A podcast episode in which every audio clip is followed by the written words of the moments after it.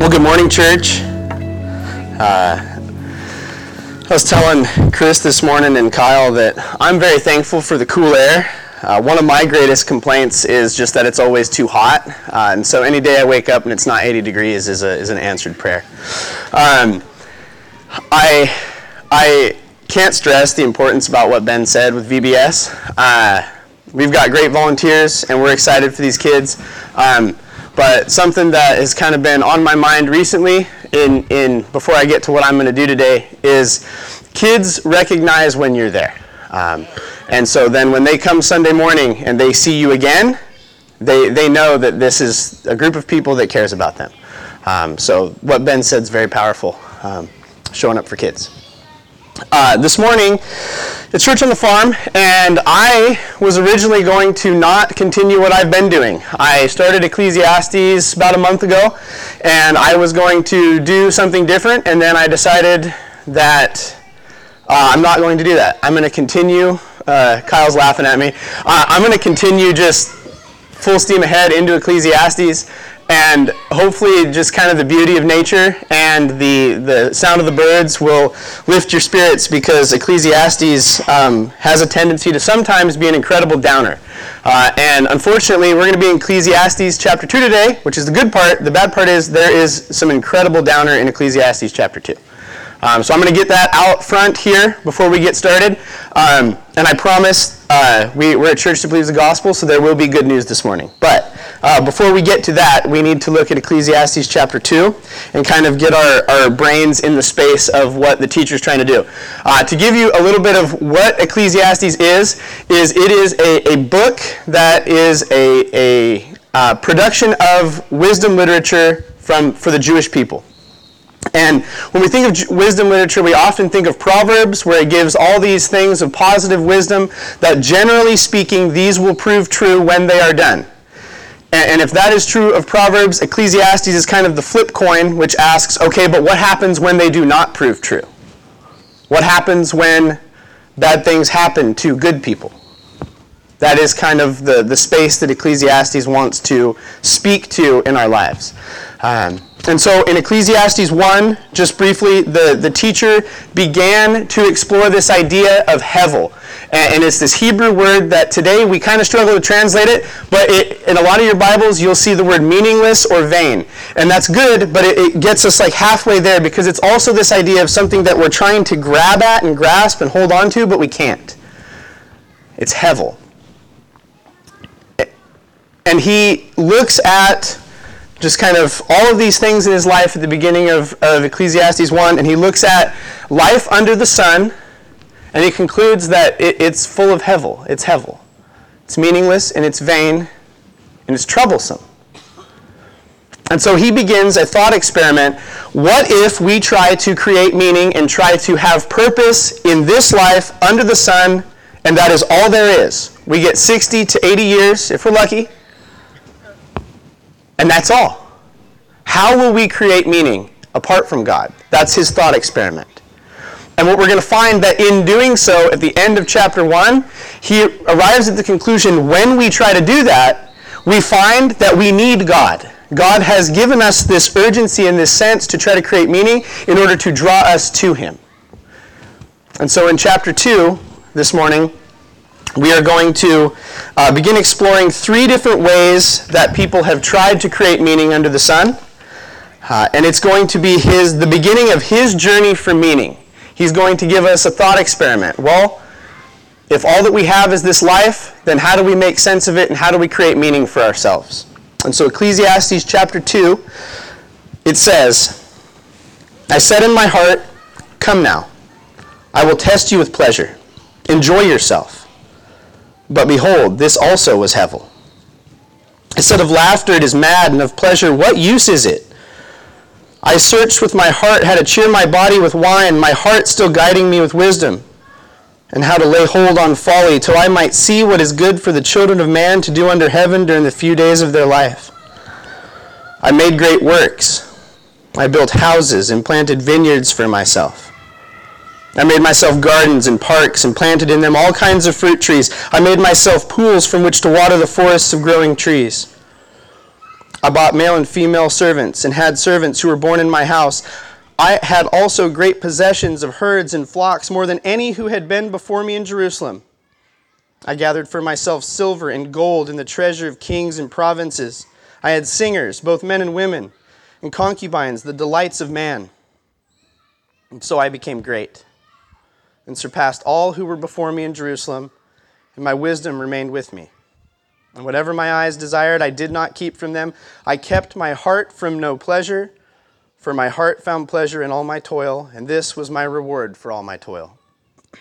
And then I considered all my hands had done, and the toil I had expended in doing it, and behold, all was hevel, and a striving after the wind, and there was nothing to be gained under the sun.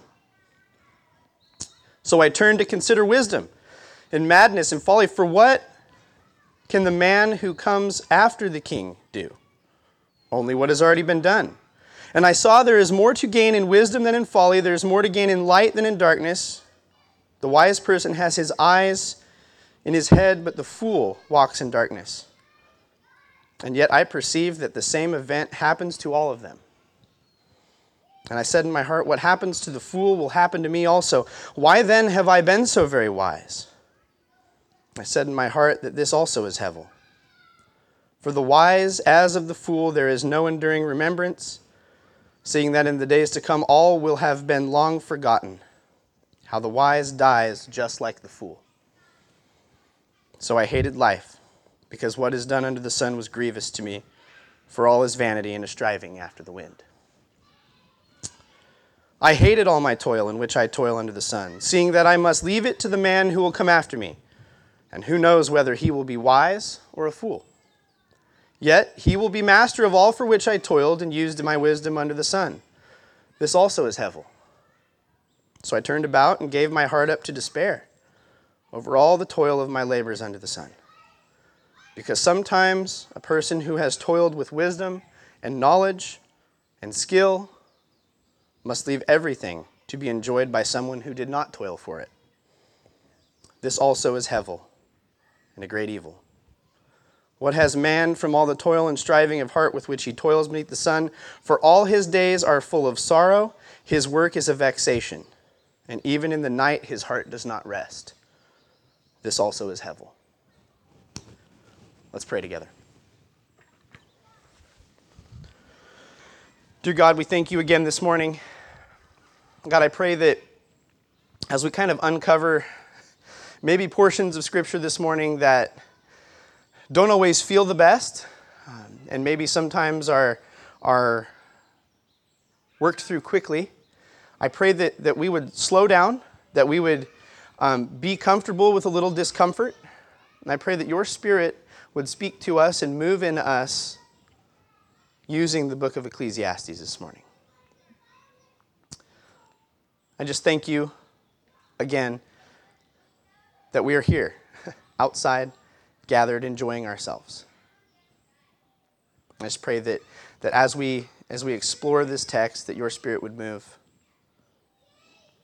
We would think of our lives as, as what we need to reflect on first.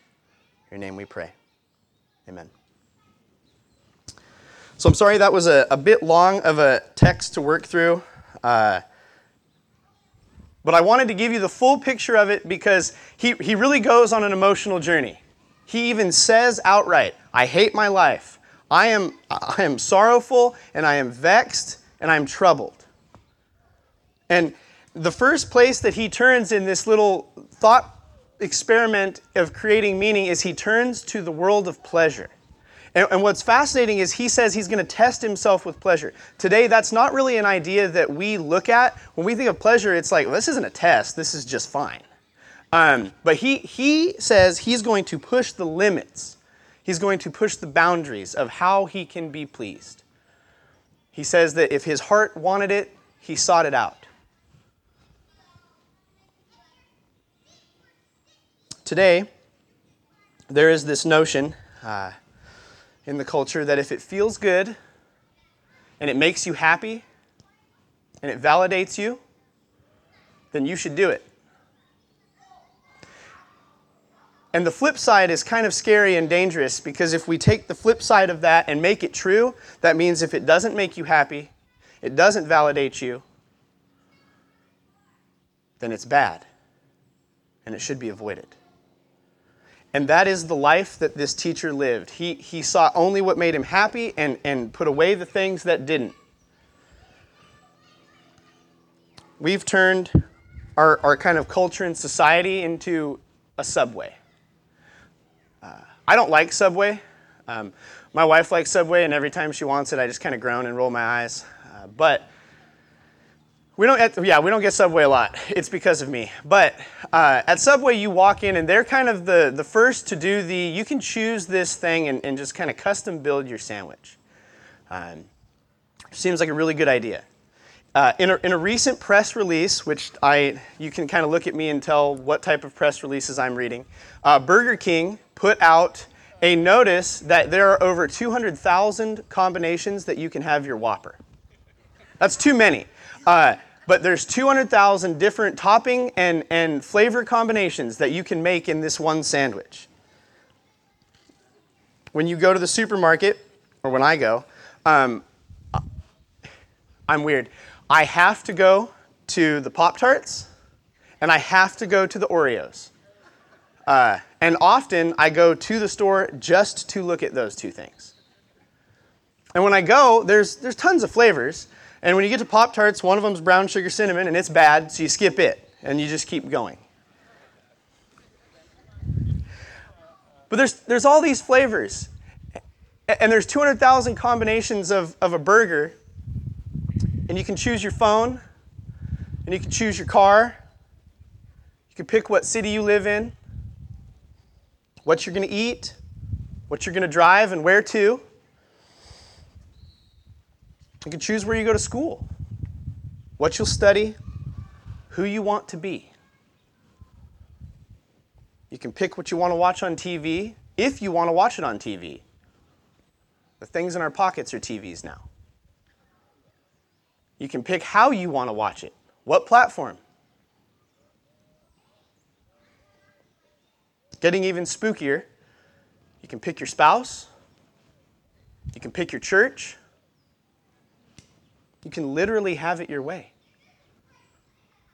That's what the culture today says. And the teacher does this thought experiment. He has it his way. And then he looks back on it and he says, This is meaningless. this is hevel. He says that laughter is madness. That bothers me. Humor is my coping mechanism. When I don't know what to do or how to do, I bat to humor.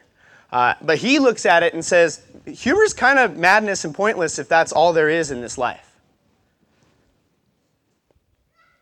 He turns from these and he turns his attention to alcohol.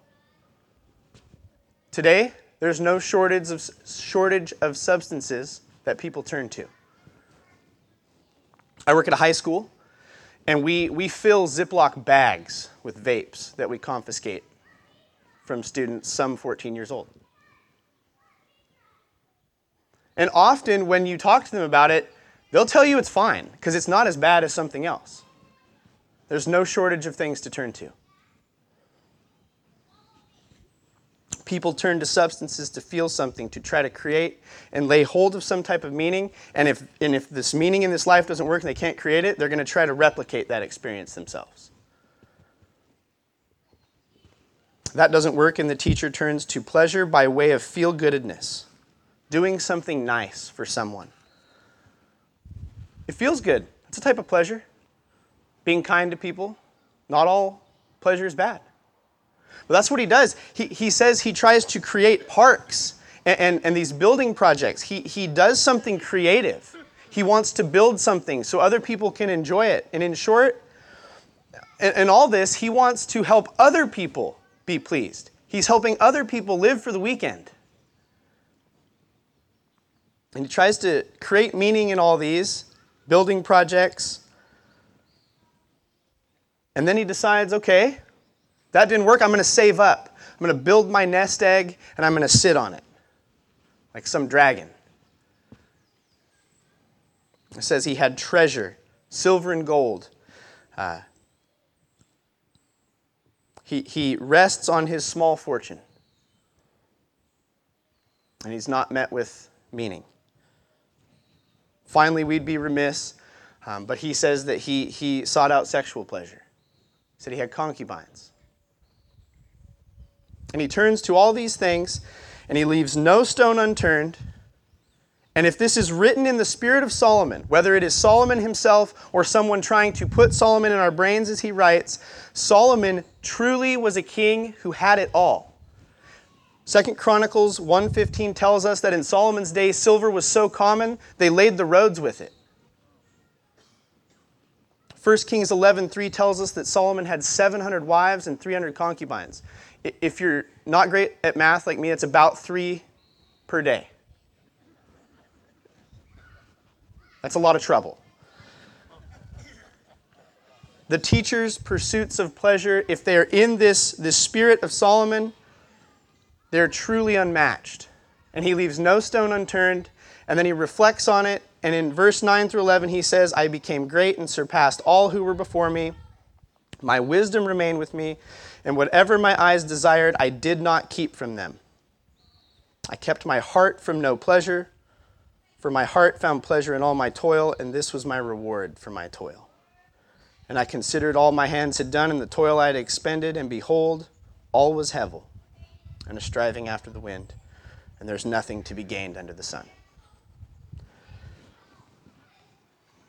He says it. He was the best that there was. No one up until that point had ever surpassed him. He had it all. He literally had it his way, and he concludes it's hevel. It's meaningless and pointless, and it's vain. He concludes there's nothing to be gained under the sun by any of this pleasure. And maybe you hear that and you go, well, okay, he just needed to learn to be content. He had a contentment issue.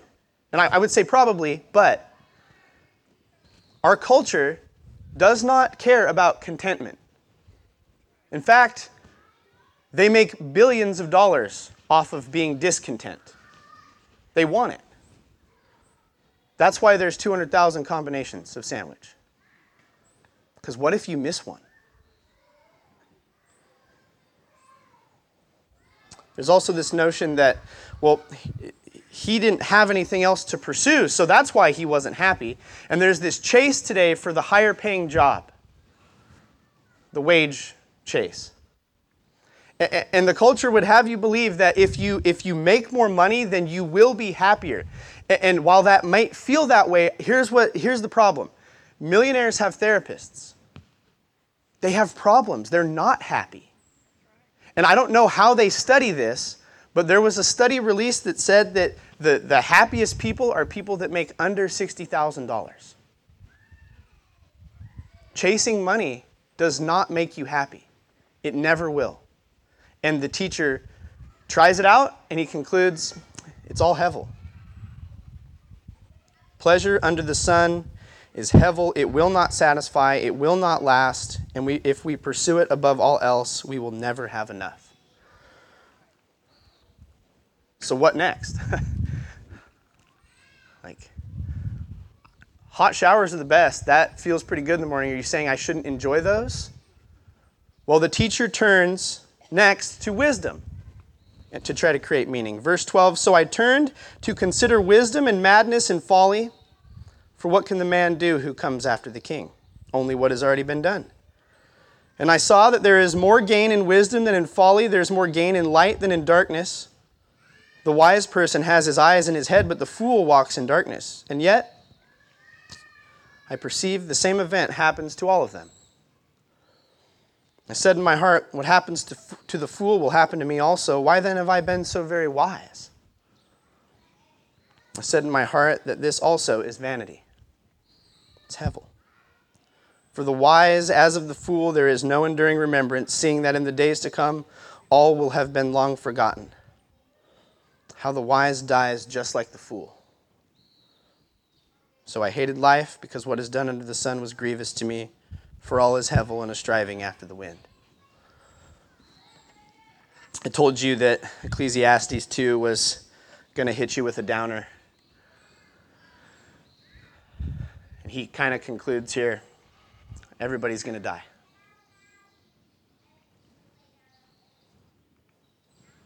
And so he seeks out wisdom in this next thought experiment.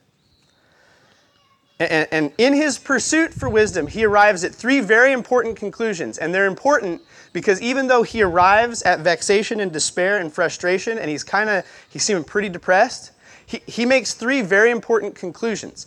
Um, the first here is that when it comes to rulers being in leadership or anybody who leads anything, they both inherit what the leader before them did, and we can gather they will then pass what they do off to another. In other words, how we lead and how we do things, it does matter, at least to the next guy. Second, he concludes that wisdom is more important than foolishness. That's valuable. Because if you look at wisdom and you look at the whole thing and you come away and say, yeah, neither of those really matter, you might as well do either, that's bad. But he's honest. He says, Nope, there's something about wisdom that even if this life is all we have, wisdom is better than acting a fool. And third, he concludes that light is better than the darkness. Again, he operates in this life and he looks at it and he says, Nope, it's better to walk by the light, to try to pursue something that looks like it's heading in the right direction than to stumble all over into nothingness. And that's valuable because when we think back on chapter 1, where he says God has kind of put it into us to try to find these things about God, even when we try to play the game without God, he concludes there's things that are just begging us. Wisdom's important, light is important, so go find the source of it. And this seems promising. Like we read these and we go, okay, he's getting ready to turn over the new leaf and he's getting ready to hit me with the good news. He gets to the end of that and then he concludes, he says, all will meet the same end. The wisest man who walks in light is going to die just like the foolish person who walks in darkness. And that's tough to hear. Because sometimes, when we, when, especially when we get to Scripture, we start thinking about God, we really don't want that to be the case. We want to read, because of their wisdom, they're guaranteed an extra 15 years. That's, that's not the case. Wisdom will prolong our life, Proverbs tells us, but usually that's because it takes us away from foolish decisions that will lead us astray into death and destruction. But he looks at this and he says, Yeah, but they both die. He even gets frustrated. He goes, I could have spent a lot less time trying to be wise and a lot more time enjoying acting a fool. He's frustrated. And if you've ever had to interact with people, or maybe you have gone through the experience of, of and, and Ben puts it very well when he talks about his story, not asking God why, but asking God what. But if you've ever been to that spot where you're tempted to ask God why, that's where he's at. God, why? The wise man dies just like the fool.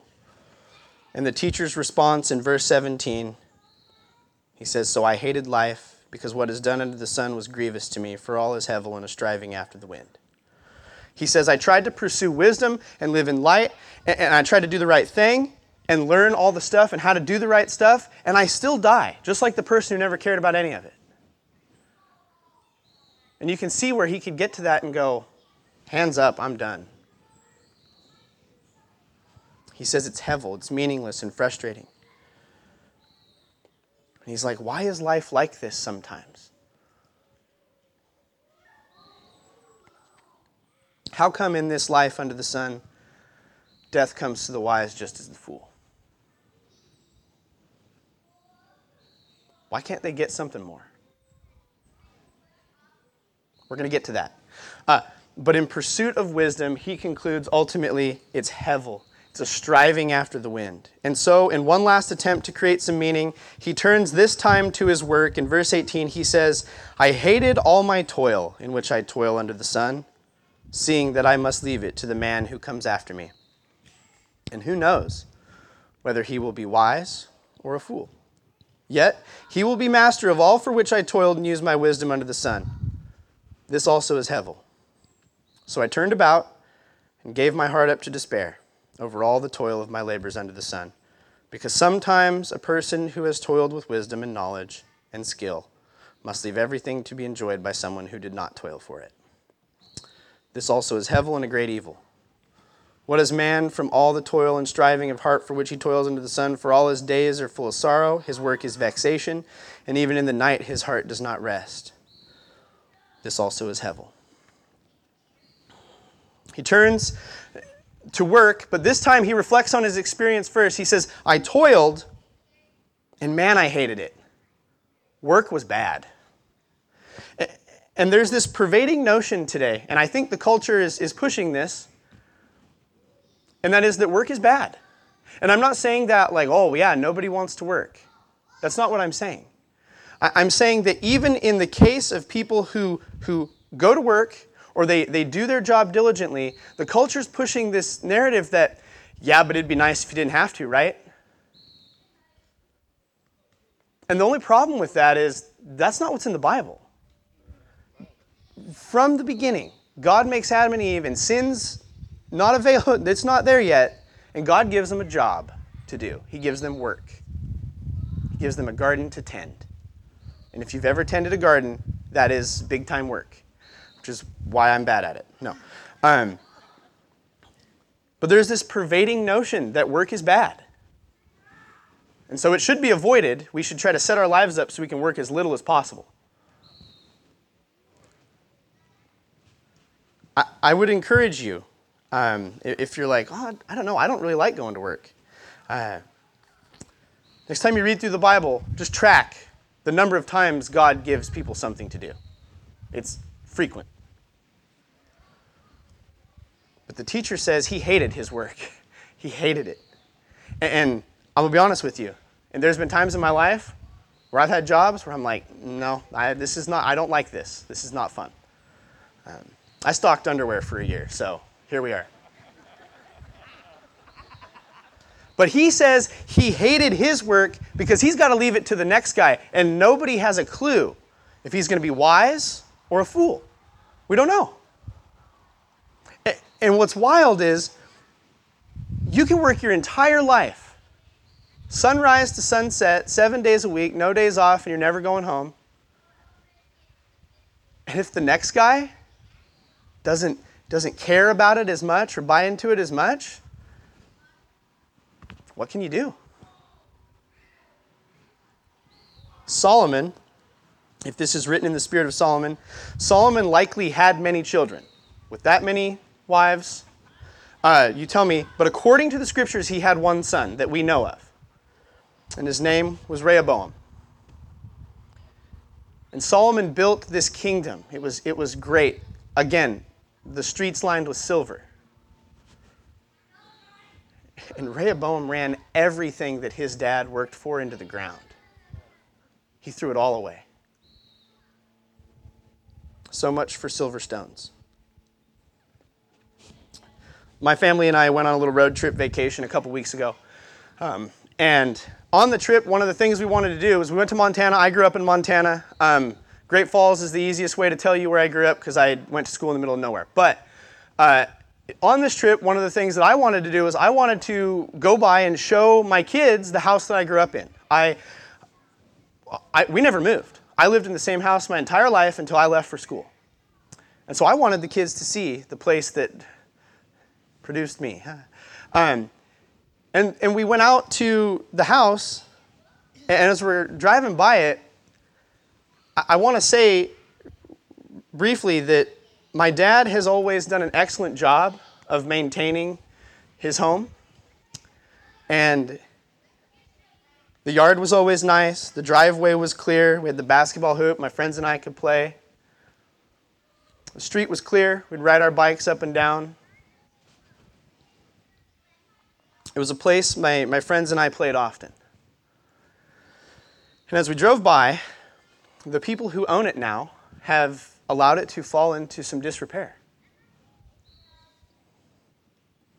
Waist high weeds, broken down vehicles, a boarded up trailer, blankets in the windows because the screens have been torn out. And it, I, you know, I'm trying to just show. Look at kids, and it's like, no, this you you don't get it. It was it was different. It was better. That's what this teacher is going through.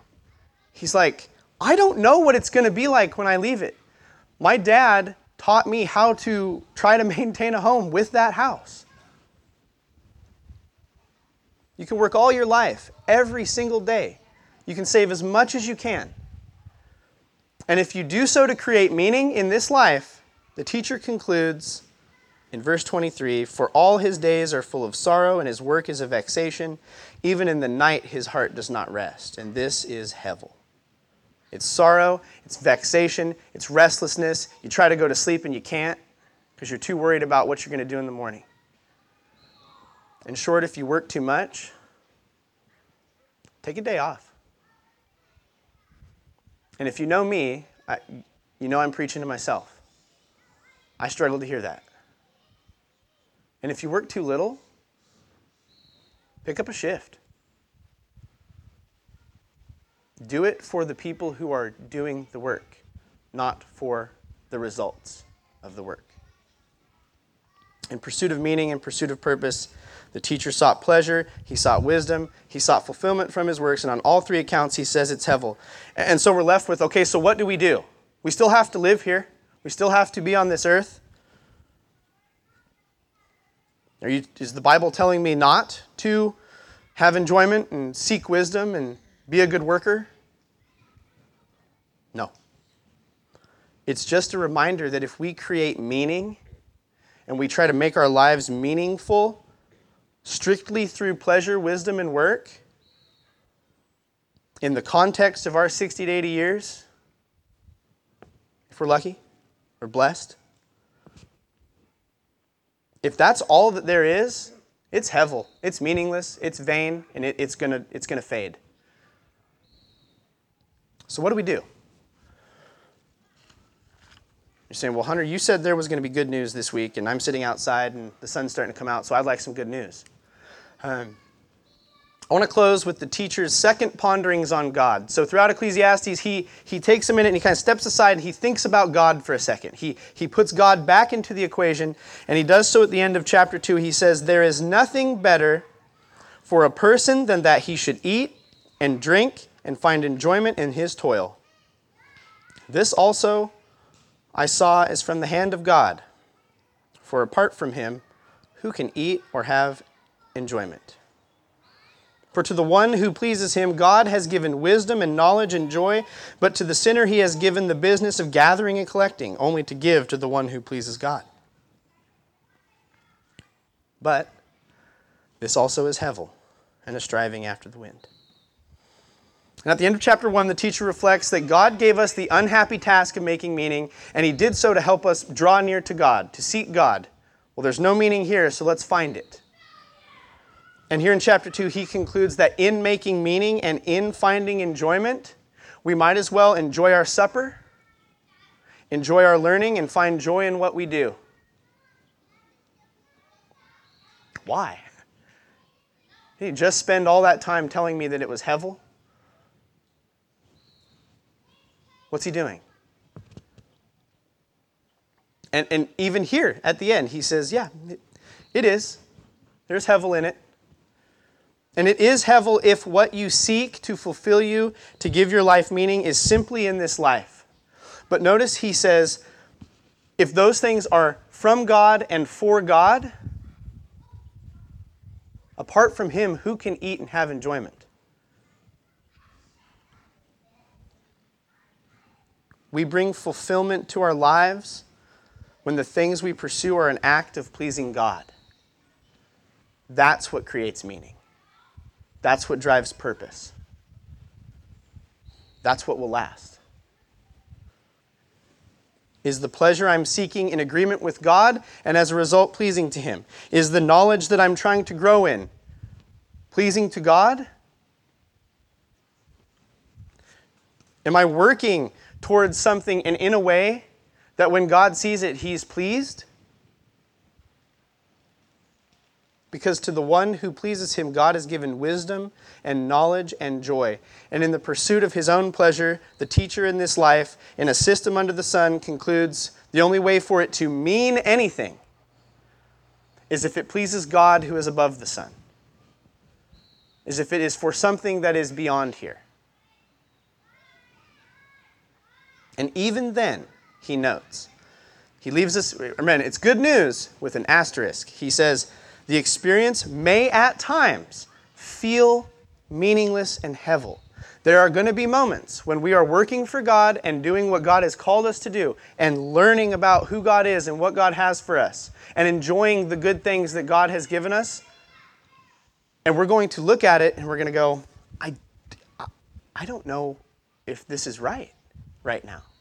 And we're going to feel heavy in it. And often that is because of this reminder that the things we do for God in this life are still in a system marred by sin. We still live here on this earth where sin exists. And while we can do things that matter for glory, that are important to God, we still have buildings and budgets. And while those things are blessings, they do not last. They're tools, and they are not the means by which we find our meaning.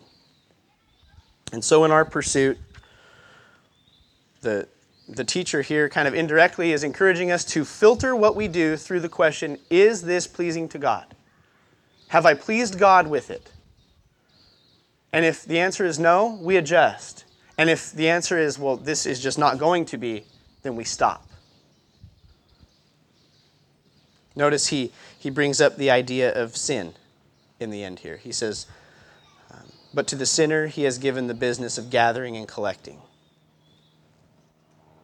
The idea is, is that the sinner doesn't care whether it's pleasing to God. And so God is perfectly content to allow him to continue in his hevel, frustrated gathering. And the challenge there is let's learn from that and not do so. It's a reminder and a challenge to filter what we do and what we pursue and the things we care about through the lens of is this pleasing to God? And we need, we need remembrances of that. We need things to remind us of that. And as Christians, one of the things that we do frequently uh, is take communion as an act of remembrance to remind us of Jesus and his work, but also that we're working towards something. We live on this side of the gospel we have the good news. And we're working towards this new life in Christ.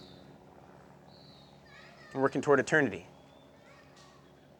We, we get that when we believe. Can't, we can't do anything to buy it or work our way toward it.